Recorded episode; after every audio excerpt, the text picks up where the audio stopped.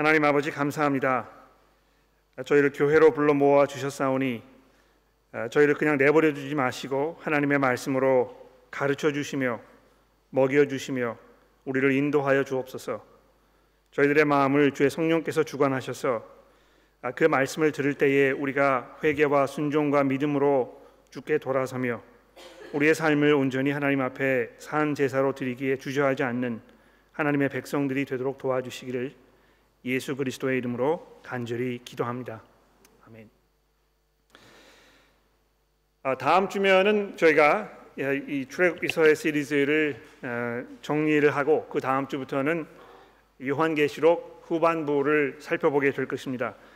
아, 벌써 뭐 이 출애굽기서를 시작한 지가 여러 주가 지났는데요. 아, 이제 오늘과 다음 주까지 해서 우리가 이 어, 십계명 바로 전까지 카바를 하고 내년에 돌아가게 되면 우리가 이 십계명 시리즈를 할 그럴 계획에 있습니다. 어, 요한계시록은 우리가 이제 12장부터 시작을 하게 될 테니까 아, 잘 기억이 나지 않으시면 아마 개인적으로 성경을 읽으실 때 12장부터 읽어 나가시면 아, 그러면 좋겠습니다. 자 오늘은 이 먹고 사는 문제와 믿음에 관하여 좀 생각해 보려고 합니다. 아, 이 먹고 사는 문제와 우리의 믿음 이것은 아, 불가분의 관계에 있다 이렇게 이야기할 수 있을 것 같습니다. 둘이 서로 나눌 수가 없는 것이죠. 아, 일반적으로 사람들이 그냥 먹고 사는 문제는 그것이고 믿음 생활은 믿음 생활이고 이렇게 삶을 이분화시켜서 생각하는 경우가 많이 있습니다. 이게 이제 뭐 이 산데이 크리스천이라 이제 이렇게 우리가 흔히 이야기를 하는데요.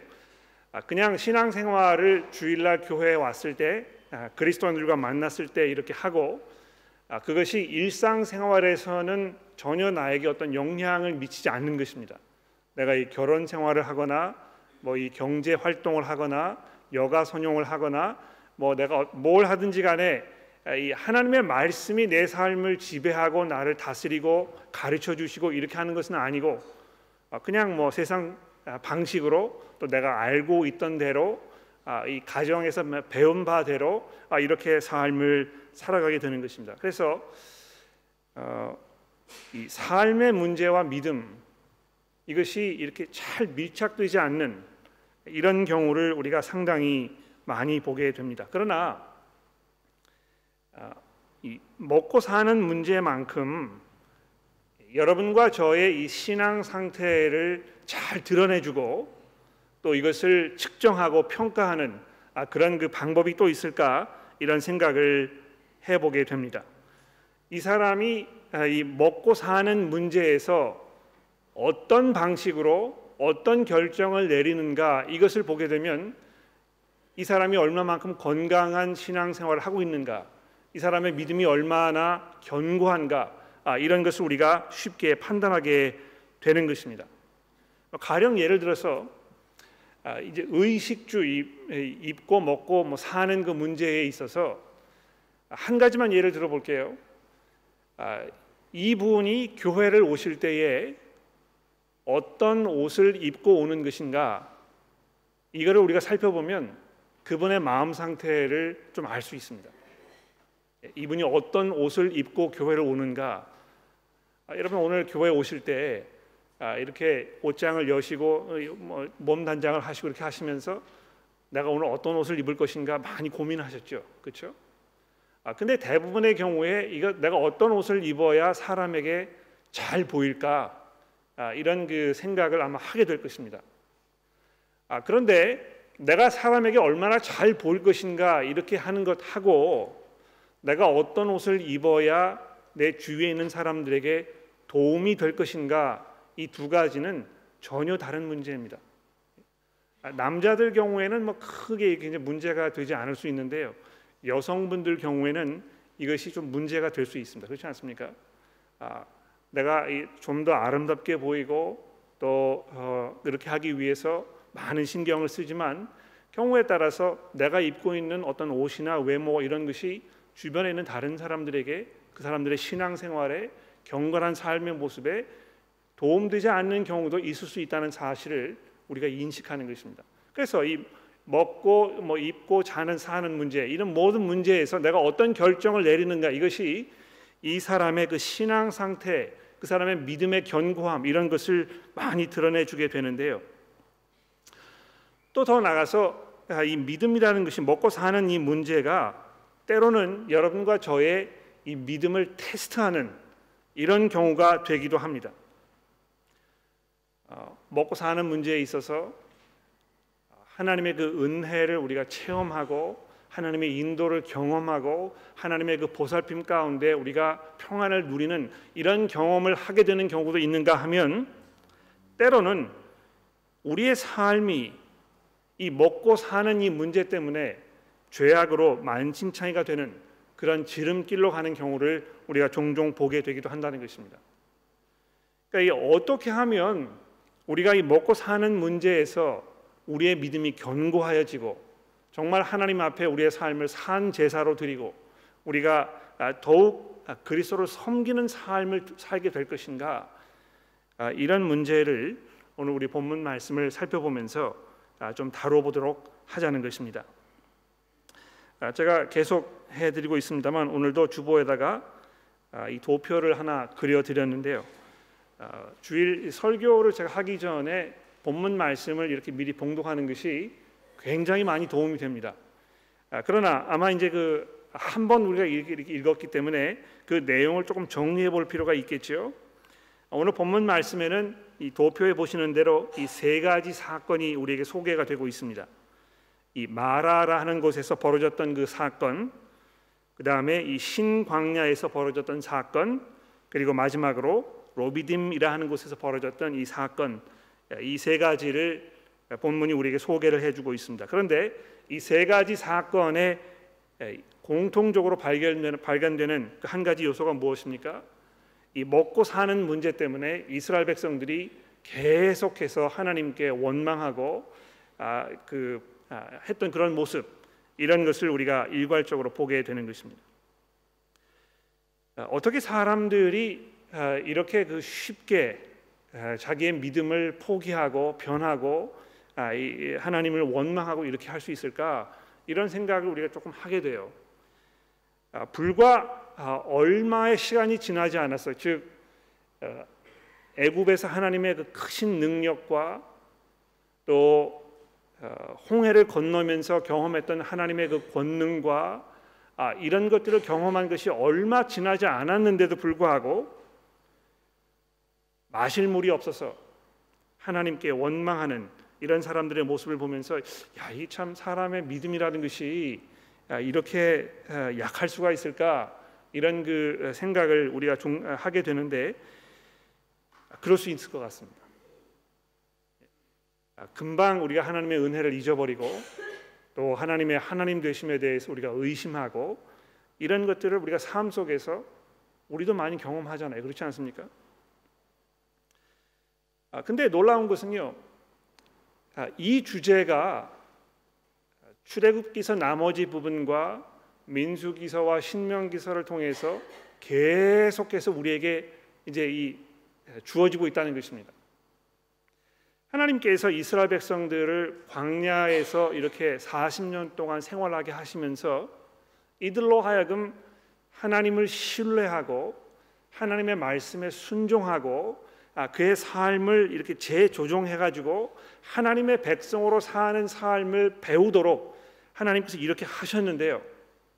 그것이 이스라엘 사람들의 삶의 그 믿음이 이렇게 견고해지는 아, 그런 경우가 될 수도 있었을 것이고 오히려 이들이 점점 점점 더 하나님을 원망하고 불평하고 오히려 애굽으로 돌아가야 되겠다는 생각을 갖게 하는 아, 이런 경우가 벌어진 그런 일도 있었다는 것입니다.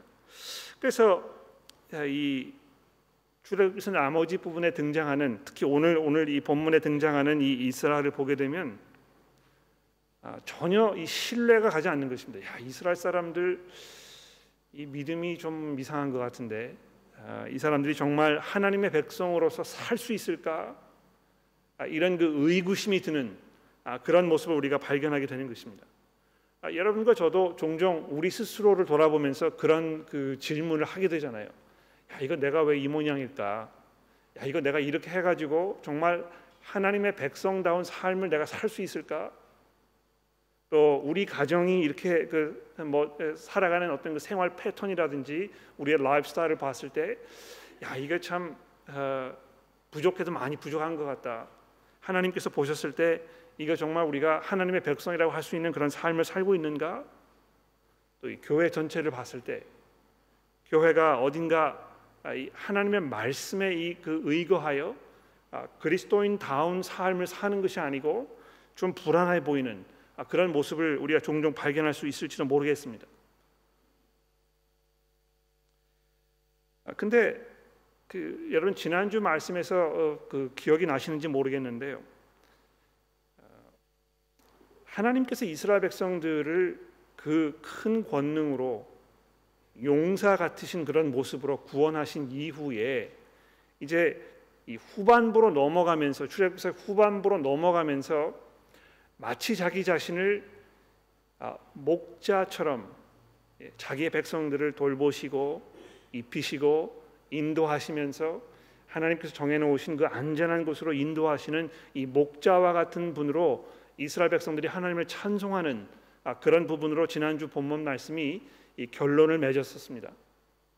아, 그런데 이 목자 되신 하나님의 그, 그 모습 이것이 이제 오늘 본문 말씀부터 시작해 가지고 계속해서 광야를 거쳐가는 이스라엘 백성들의 삶 가운데 이제 나타나게 되는 것입니다. 그래서 우리가 이 본문 말씀을 이렇게 깊이 들여다보면서 어, 광야와 같은 삶을 살 때, 그러므로 인하여 우리 삶 속에 이 위기가 닥쳐왔을 때, 내가 얼마만큼 이 믿음으로 하나님께 나아가며 하나님 보시기에 합당한 삶을 살 것인가 이런 주제를 우리가 깊이 생각해 보게 된다는 것입니다. 어, 오늘 본문 말씀 몇 군데를 조금 살펴볼까요? 여러분 그 15장 말씀을 좀 보십시오. 여기 15장에 이제 보시게 되면 아, 이스라엘 백성들이 24절에 모세에게 원망하여 우리가 무엇을 마실까 아, 이렇게 묻지 않습니까? 근데 이 첫 번에는 뭐그 어, 이스라엘 백성들의 원망이 아, 별로 그렇게 심각하고 대단하지 않은 것처럼 아, 이렇게 우리에게 소개가 되고 있습니다.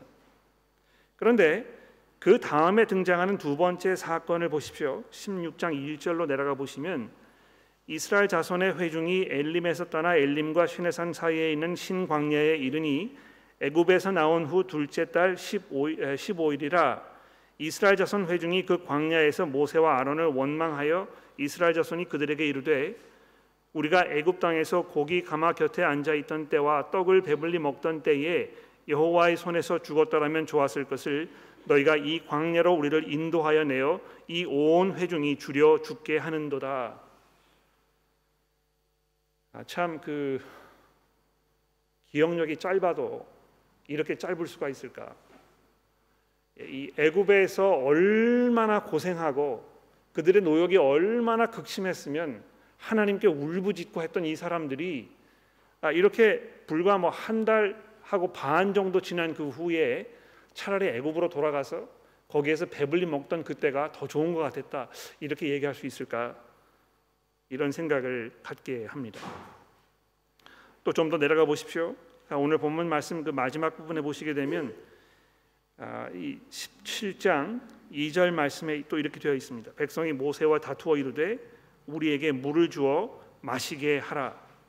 또 3절에 내려가 보십시오. 거기서 백성이 목이 말라 물을 찾음에 그들이 모세에게 대하여 원망하여 이르되 당신이 어찌하여 우리를 애굽에서 인도하여 내어서 우리와 우리 자녀와 우리 가족이 목말라 죽게 하느냐. 예, 이 먹고 마시는 문제가요. 이스라엘 백성들의 믿음과 아주 직결된 아주 밀접하게 연관되어 이 믿음이 지금 견고해지느냐 아니면 이것이 다 무너져 버리느냐 하는 어떤 이 아주 이 위기의 상황에 지금 맞닥뜨리게 된 것입니다. 실제로 일상생활에서 먹고 사는 문제와 부딪혔을 때 예수 그리스도의 말씀에 의지하고 전적으로 순종하는 것은 정말 쉽지 않은 일인 것 같아요. 아, 이 사회 전반의 경제가 어려워져서 일자리나 일거리를 구하기가 쉽지 않은 그런 경우 또 건강이나 기타 개인적인 형편 때문에 일을 하고 싶어도 할 수 없는 그런 경우 아니면 지금 하고 있는 일로는 수입을 많이 올릴 수가 없는 그래서 아무리 힘을 써도 상황이 개선되지 않는 경우가 되면 먹고 사는 일이 좀 어려워지는 것입니다. 그렇죠? 근데 그렇게 되면 심적으로 위축되는 것은 물론이고요. 이제 신앙의 위기가 올 수 있게 되지 않겠습니까? 예, 일단 다른 그리스도인들과 교제가 이제 뜸해지는 것 같습니다. 그러니까 일단 뭐 이 경제적인 어떤 어려움이 생기거나 사는 것이 좀 힘들게 되거나 이렇게 되면 이제 가장 먼저 아, 우리 삶 속에서 떨어지는 것이 무엇입니까?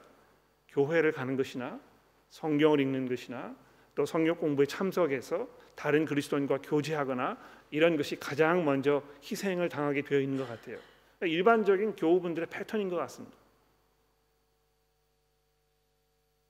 근데 어, 교제가 뜸해지고 성경 시간에 어, 공부 시간에 출석을 못 하게 되고 주일날 교회 오는 것도 이렇게 멀어지면서 이제 어떤 걸 느끼기 시작하시냐면 아, 이 교회가 나에 대해서 별로 관심이 없는가 보다.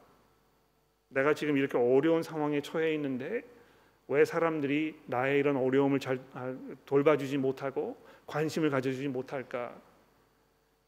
원망하는 마음이 마음속에 들기 시작합니다. 그러다 보니까 이 교회 전체가 원망스럽고 어, 교회가 교회로서의 역할을 잘 못하는 것 같고 이런 게 이제 거기 막 이렇게 첨부가 되는 것이죠.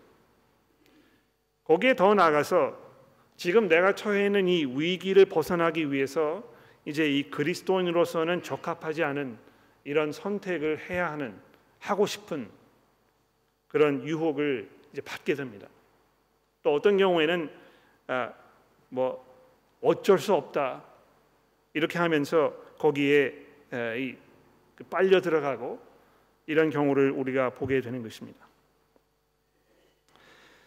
정말 그 삶의 위기가 왔을 때 우리가 어떻게 이것을 잘 헤쳐 나갈 것인가?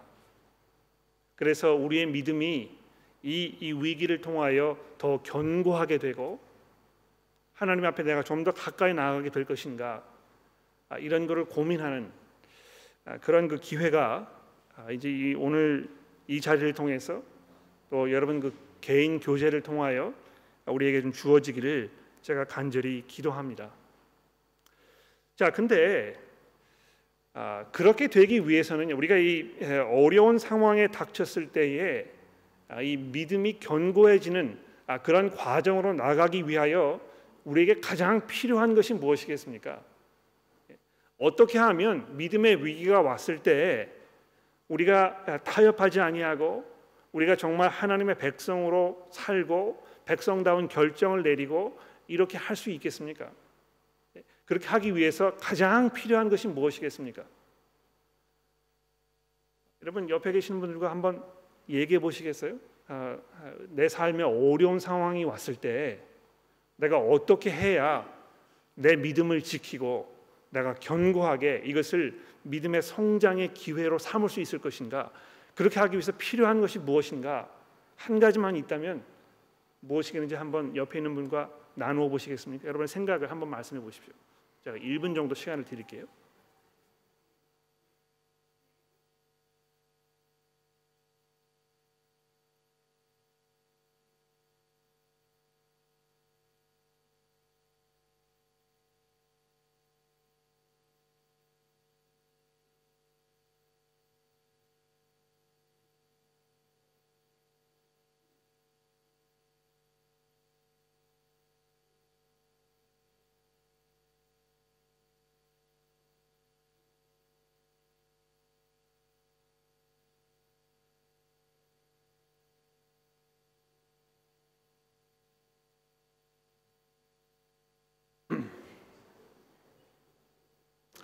네, 됐습니다.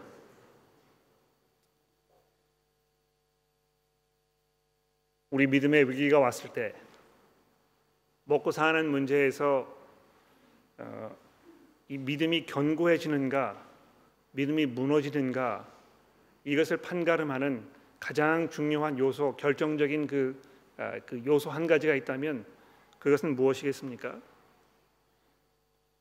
하나님에 대한 깊은 이해입니다. 내가 하나님을 어떤 분으로 알고 있는가? 내가 얼마만큼 그 하나님을 신뢰하고 내가 얼마나 하나님의 그 말씀 안에 서 있는가 아, 이런 것이 가장 결정적인 그런 요소가 될 것입니다. 오늘 본문 말씀에 보시게 되면은요, 아, 이스라엘 백성들의 이 믿음이 가지 않는 그런 모습도 아, 많이 우리에게 소개가 되고 있습니다만 본문 말씀이 우리에게 주고 있는 보다 큰 주제, 보다 중요한 주제라면 이 믿었지 않은 이스라엘 백성들을 대하시는 하나님의 모습임에 분명합니다. 여러분 이 하나님께서 이스라엘 백성들을 어떻게 대하시는지 아, 한번 아, 살펴봅시다. 16장 4절 말씀을 보시겠습니까? 이스라엘 백성들이요. 아, 죄송합니다. 16, 15장 25절입니다. 이스라엘 백성들이 마라에서 물이 없다고 원망을 했을 때에 하나님께서 뭐라고 하셨습니까? 모세 25절입니다. 모세가 여호와께 부르짖었더니 여호와께서 그에게 한 나무를 가르치시니 그가 물에 던지니 물이 달게 되었더라. 거기에서 여호와께서 그들을 위하여 법도와 율례를 정하시고 그들을 시험하실세 이르시되 너희가 너희 하나님 나 여호와의 말을 들어 순종하고 내가 보기에 의를 행하며 내 계명을 귀를 기울이며 내 모든 규례를 지키면 내가 애굽 사람들에게 내린 모든 질병 중 하나도 너희에게 내리지 아니하리니 나는 너희를 치료하는 여호와임이니라. 그들이 엘림에 이르니 거기에서 아, 물샘 열둘과 종려나무 이른 그루가 있는지라. 거기에서 그들이 그 물 곁에 장막을 쳤다. 하나님께서 아, 이 물을 이렇게 제공하시고 이스라엘 백성들의 갈증을 풀어주시는 아, 이런 그 내용을 소개하고 있습니다만 거기 잘 들여다보시면 몇 가지 굉장히 중요하고 또 재미있는 사실들이 포함되어 있습니다. 아, 물을 마셨는데요. 물을 마실 수가 없는 거예요. 너무 써가지고 왜 썼는지 잘 모르겠습니다만 하나님께서 어떤 그 방법을 취하시고 계십니까? 너 거기다 나무를 좀 집어넣어라. 이 왜 나무를 집어넣으라고 하셨을까? 아, 성경에 보면 이 나무라는 것이 아, 굉장히 중요한 역할을 하는 그런 그 경우를 우리가 종종 보게 됩니다. 그렇죠? 에덴 동산 중앙에도 나무가 있었고 아, 생명을 주는 나무가 있었고 선악을 알게 하는 나무가 있었다 이렇게 얘기합니다. 또 이 성경 맨 마지막 부분인 요한계시록에 가게 되면은요 거기에 아, 마치 이 에덴 동산과 같은 하나님의 나라가 이제 소개가 되고 있는데 거기 그 다시 또 나무가 등장하고 아, 이그 잎이 풍성하고 열매가 풍성히 맺히는 이런 나무가 등장하는 것을 볼 수 있습니다. 마치 나무라는 것이 어떤 그 생명을 상징하고 하나님의 은혜를 우리에게 주는 아, 그런 것으로 표현되는 것처럼 보이게 되는 것입니다. 또 뿐만 아니고요. 아, 이 27절에 보시면은 그 엘렘에 이르러서 이제 물 샘 열둘과 종려나무가 있는 그 곳으로 하나님께서 인도하셨다 이제 이렇게 되고 있는데 이 마치 에덴 동산을 연상시키지 않습니까? 하나님께서 그 백성들을 돌보시고 인도하시고 그들에게 필요한 것들을 채워 주시는 이런 하나님이라고 우리에게 설명하고 있는 것입니다. 또 16자로 넘어가서 아, 이 배가 고파 가지고 먹을 것이 없을 때 이스라엘 백성들이 애굽으로 돌아가자. 그때가 더 좋았다. 이렇게 이야기하였을 때 4절에 보시면 하나님께서 모세에게 뭐라고 대답하십니까? 보라. 내가 너희를 위하여 하늘에서 양식을 비같이 내릴 것이다. 어 그래서 하나님께서요 그 날부터 하루도 건너지 아니하고 40년이나 되는 기간 동안 저녁에는 만나로 아침에 매출하기로 이스라엘 백성들이 이 양식이 부족하지 않도록 한결같이 먹이셨다는 것입니다. 예, 하나님께서 얼마나 이스라엘 백성들을 풍성하게 베푸시고 인도하셨는지 이스라엘 백성들이 광야에서 40년 동안이나 그것을 보고 경험하고 배운 것입니다. 또 이 본문 말씀에 보시면 하나님께서 얼마나 오랫동안 이스라엘 백성들을 참으시는지 우리가 볼 수 있습니다. 여러분 그 16장 12절 말씀에 보시면은요. 하나님께서 이렇게 말씀하지 않습니까? 내가 이스라엘 자손들의 원망을 들었노라. 근데 오늘 본문에 보시면 모세의 입을 통하여 세 번이나 하나님께서 너희들의 원망을 들으셨다 하는 그 표현이 등장을 하고요. 아, 이제 이 16장 12절에 보시면 하나님께서 직접 이스라엘 백성들에게 내가 너의 원망을 내가 들었다 이렇게 하십니다. 어, 원망도 한 번 듣고 두 번 들어야 아, 이 그냥 들을만하죠. 이게 세 번, 네 번 되게 되면 그때부터는 이제 약간 그 혈압이 올라가기 시작하지 않습니까? 그렇죠? 그러니까 아마 그 어떤 그 중요한 책임을 지고 있고 아래 이제 그 사람들을 이렇게 매니지하는 아, 그런 역할을 하고 계시는 분들은 아마 이 직원들의 원망 이것이 아, 정말 삶에 큰 스트레스가 되는 이런 경험을 아마 많이 하셨을 것입니다. 그것만큼 어려운 일이 없는 것 같아요. 그런데 하나님께서 한 번도 이스라엘 백성들을 오늘 본문에 보시면 어, 책망하지 아니하시고 그들의 원망을 들으시고 그들의 필요를 채우시고 이렇게 하시는 것을 볼 수 있습니다. 아, 그런데 어, 그 재미있는 사실은 하나님의 그러한 모습이요 모세의 모습과 아주 절묘하게 비교되는 아, 그런 장면이 16장 20절에 등장하고 있습니다. 여러분 16장 20절에 보시면 아, 어떻게 되어 있습니까? 16장 아, 20절입니다. 여기 보시게 되면 하나님께서 20절입니다. 어, 그들이 모세에게 순종하지 아니하고 덜어는 아침까지 두었더니 벌레가 생기고 냄새가 난지라 모세가 그들에게 노하니라 이 백성들이 한번 아, 이렇게 뭐 자기의 이야기를 듣지 아니하고 실수를 하니까 모세가 이걸 참지 못하고 그냥 노를 발해버리는 아마 약간 그 분노 조절 장애가 있는 그런 사람이 아니었나 생각돼요.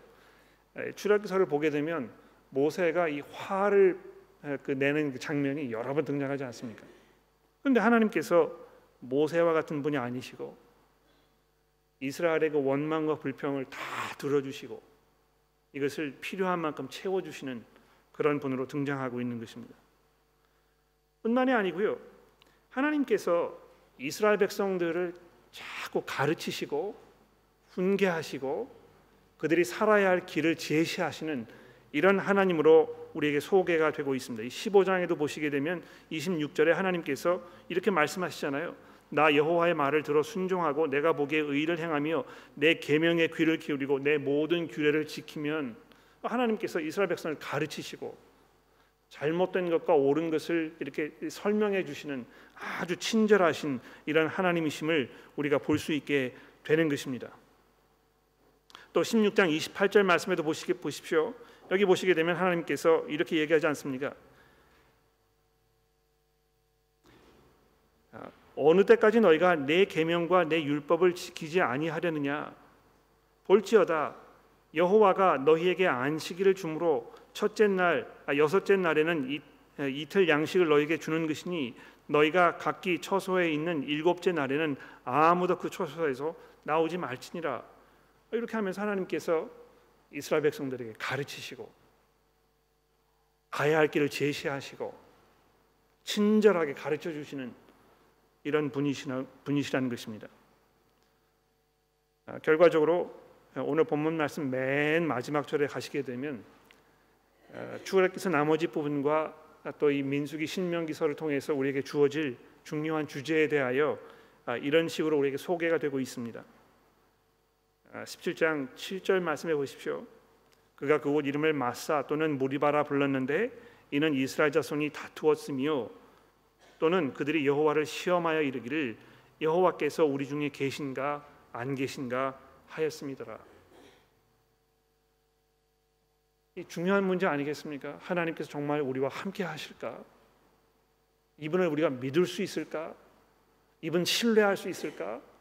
우리가 이분의 방식대로 사는 것이 내게 이 해를 가져다 주지 아니하고 내가 정말 그 하나님의 은혜 가운데 풍성한 삶을 살도록 이렇게 할 만한 일인가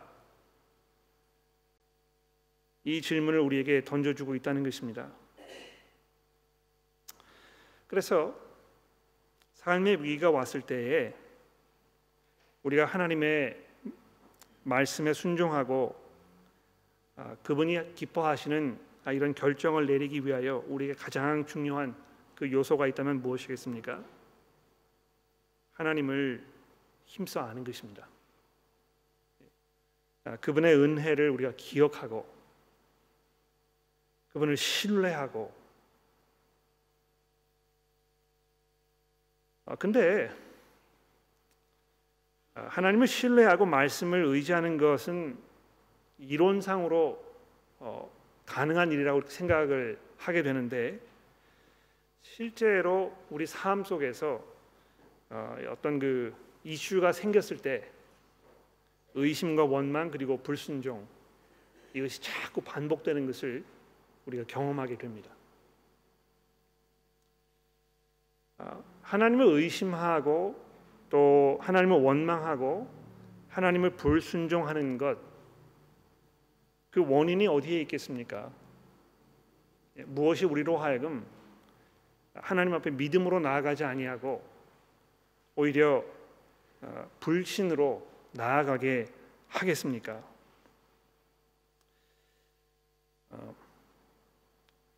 오늘 본문 말씀을 보시게 되면 하나님께서 이제 이스라엘 백성들을 시험하셨다 아, 이런 그 표현이 등장합니다. 그렇죠? 하나님께서 이스라엘 백성들을 시험하셨다. 어, 야고보서에도 보시게 되면 아, 우리의 이 삶 속에 어려운 일이 벌어졌을 때 하나님께서 그것을 통해서 우리를 시험하시는 경우라고 야고보서 1장이 우리에게 얘기하고 있습니다. 아 근데 거기 이제 사용된 이 시험이란 이 단어는요. 아, 연단이라는 단어로 생각하시면 될 것 같아요. 그렇죠? 하나님께서는 아, 때때로 어려운 상황들을 우리에게 그 일어나게 하셔서 여러분과 저의 믿음을 연단하시는 것입니다. 그냥 뭐 이렇게 내버려 두고 방치하지 아니하시고 그것을 아, 정금처럼 다지시는 그래서 마치 그 불순물이 가득한 어떤 그 금속물을 불 속에다 집어넣어 가지고 이 불순물을 다 태워 버리고 아주 견고하게 든든한 아, 그 어, 찹, 불순물이 섞이, 섞이지 아니한 이런 것으로 깨끗하게 나오게 하시는 이런 방식으로 우리에게 설명하고 있다는 것입니다. 하나님께서 이스라엘 백성들을 광야로 데리고 가셨잖아요. 어, 그 신명기서에 보시게 되면은요. 애굽 땅에서 나와 가지고 가나안 땅으로 가는 그 길 이것이 그렇게 먼 거리가 아니었다는 것입니다. 40년은커녕 뭐 4년도 걸리지 않습니다. 1년도 걸리지 않는 아주 가차운 거리였는데요.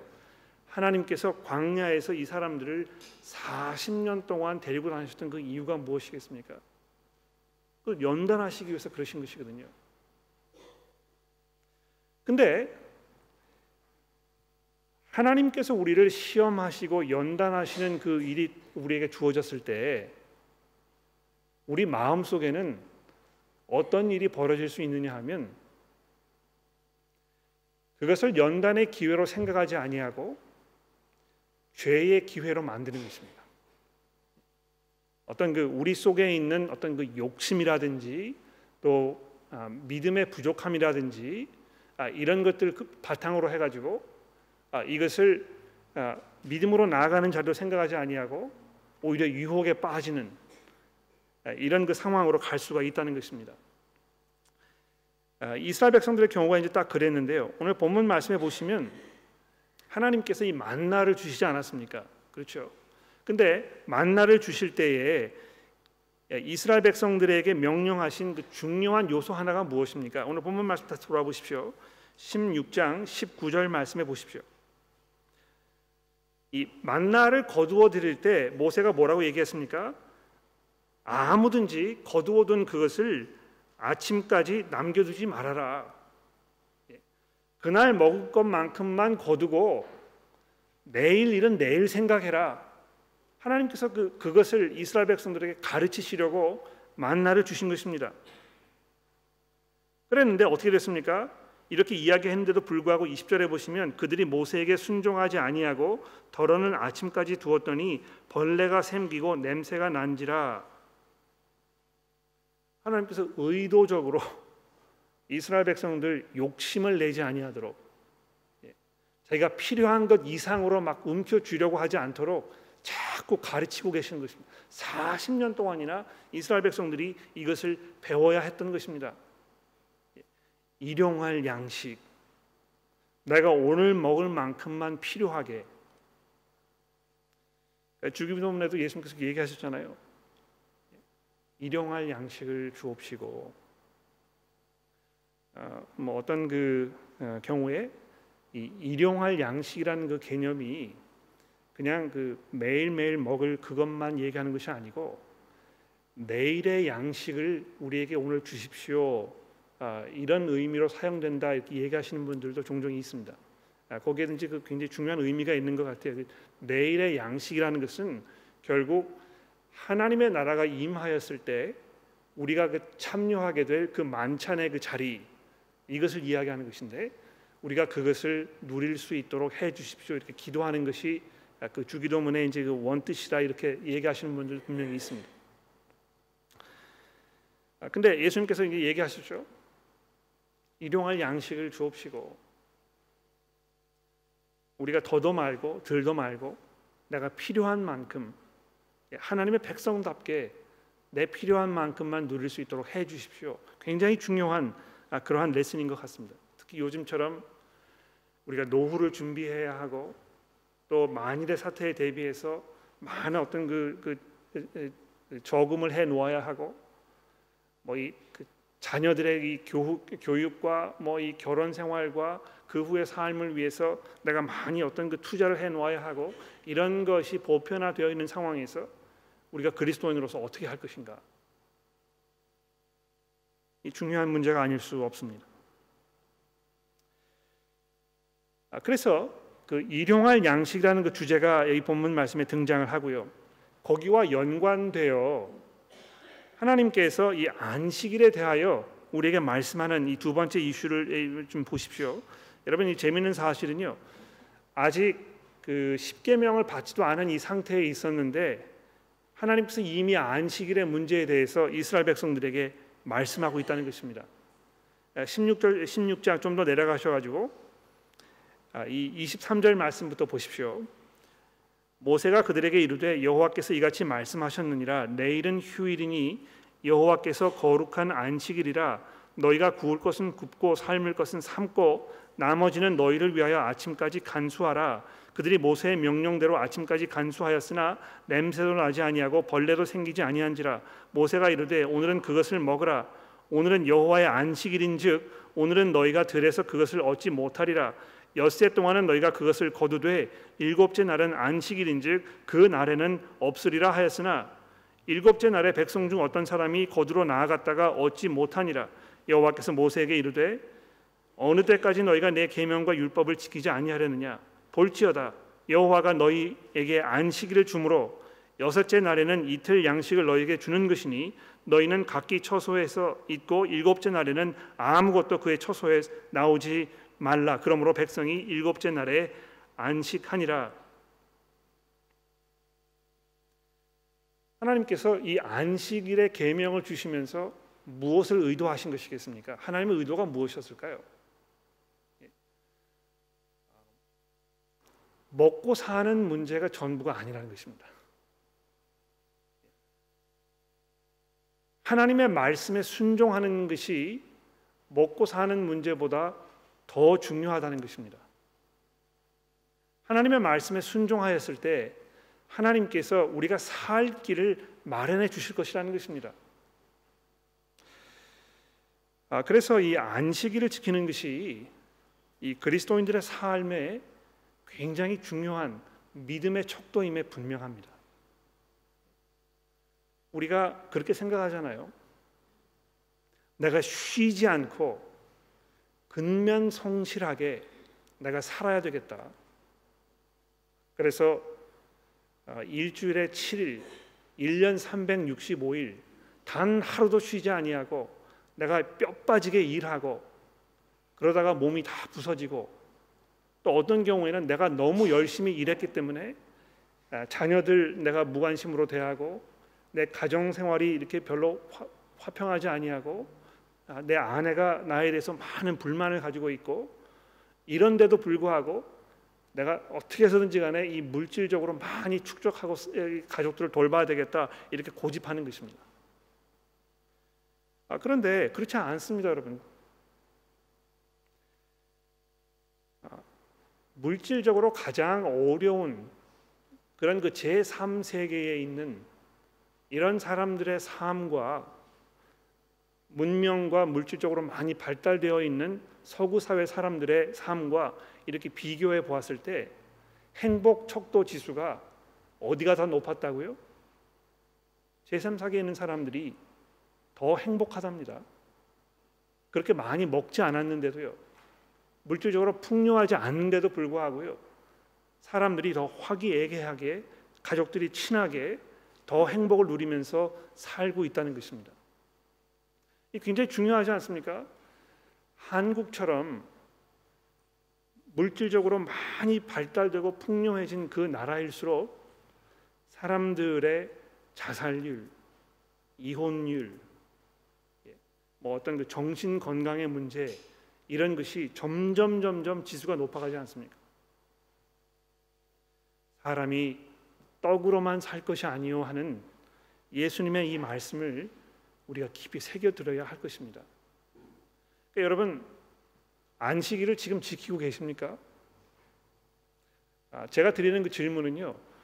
아, 일요일 날 교회를 꼬박꼬박 출석하고 계십니까 하는 질문을 드리는 것이 아니고 여러분이 매일매일의 삶 속에서 내가 먹고 사는 것 이 문제가 내 삶의 가장 중요하고 전부가 아니라는 이러한 분명한 확신 가운데 내가 일주일 동안 하던 것 그 일 이거를 다 그만두고 뭐 이 가게를 운영하시는 분이시면 일주일 동안 아, 하루를 문을 닫는 것입니다.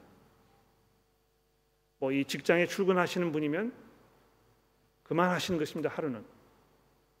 뭐 그 밖에 내가 평상시에 하던 그 모든 것들 생활 패턴 이것을 내가 잠시 중단하고 내가 하나님의 말씀으로 돌아가고 그리스도인들과의 교제 가운데 들어가고 거기에서 이 풍성하게 서로 섬기고 아, 이 사랑하는 그런 교제 가운데 있는지 제가 그것을 물어보는 것입니다.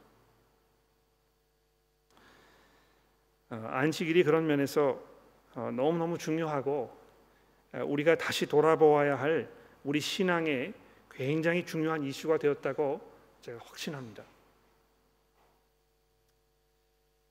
아, 결국 이 먹고 사는 문제에 있어서 예수께서 여러분과 저에게 이렇게 말씀하지 않으십니까?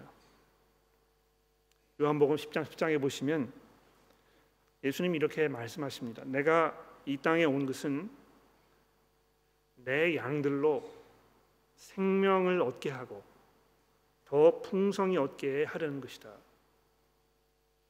즉 예수의 말씀을 듣고 그분의 방식대로 우리가 삶을 살아가고 그분의 말씀에 순종하는 삶을 살게 되었을 때 거기 분명히 생명이 있다는 것입니다.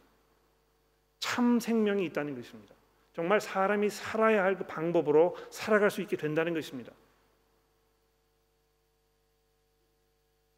예수께서 이렇게 말씀하셨습니다. 마가복음 6장 34절에 보시면 예수께서 큰 무리를 보시고 그 목자 없는 양처럼 이들이 방황하는 모습을 보시면서 예수께서 그를 불쌍히 여기셔서 어떻게 하셨다고요? 기억나십니까? 목자 없는 양처럼 방황하는 그 백성들을 이렇게 보신 예수께서 그들을 보시면서 어떻게 하셨을까요? 마가가 우리에게 증거하는 바는 이것입니다. 목자 없는 양 같음으로 인하여 불쌍히 여기시고 여러 가지로 가르치시니라. 예수께서 이 목자 없는 양처럼 방황하는 그 사람들을 불쌍히 여기셨을 때 취하셨던 그 행동이 무엇이냐 하면 먹을 것을 주고 입힐 것을 입히시는 이것이 아니고요. 하나님의 말씀으로 그들을 가르치셨다는 것입니다. 그래서 아, 정말 그 하나님의 은혜 가운데 들어가려면 어떻게 해야 되겠습니까? 당장 의식주의 문제를 해결하는데 우리의 모든 것을 다 쏟아붓는 것보다는요. 하나님의 말씀 듣는 것입니다. 우리가 그렇게 하였을 때 우리 삶에 있는 모든 문제들과 어려운 이슈들 이것이 해결될 것이라는 분명한 확신과 믿음 가운데 우리가 살아가야 하는 것입니다. 이스라엘 백성들이 40년 동안이나 광야에서 생활하면서 그것을 배웠어야 하는 것입니다. 이미 여러분과 제가 아, 우리 그 아, 신앙 생활을 통해서 지난 10년간, 20년간, 짧게는 뭐 1년간 하나님의 말씀을 꾸준히 듣고 있습니다. 이제 이 공이 여러분의 그 삶으로 넘어온 것입니다. 내가 들은 그 하나님의 말씀 이것을 가지고 내가 어떻게 할 것인가? 내가 그 말씀에 순종할 것인가? 내가 그분 앞에 믿음으로 나아갈 것인가? 이것을 우리가 끊임없이 끝까지 붙들고 고민하고 우리가 서로 격려하는 그런 믿음의 교제가 되어야 하겠습니다. 기도하겠습니다.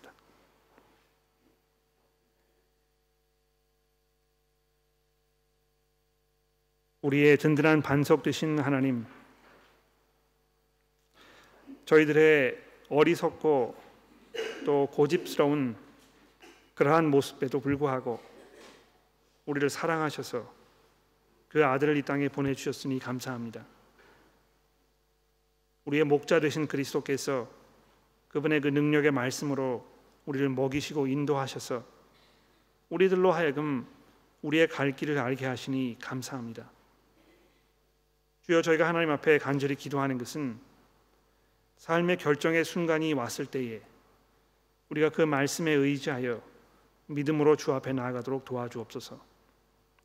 하나님 우리에게 주시는 삶의 어려운 일들이 우리 믿음의 연단의 기회가 되도록 도와주시고 오히려 그것을 우리가 하나님께 향하여 원망하며 우리 죄의 그 기회로 삼지 않도록 저희를 도와주옵소서. 하나님 저희는 나약하고 힘이 모자라서 아, 그런 그 기회가 왔을 때에 우리가 쉽게 넘어질 수 있사오니 우선 주의 말씀으로 저희를 붙들어 주시고 두 번째로 교회에서 우리가 함께 믿음으로 교제하며 서로를 돌아보는 가운데 우리가 서로 실족하지 않도록 격려하고 돌아보는 믿음의 교제가 될 수 있도록 저희를 도와주옵소서. 우리의 구주이신 예수 그리스도의 이름으로 간절히 기도합니다.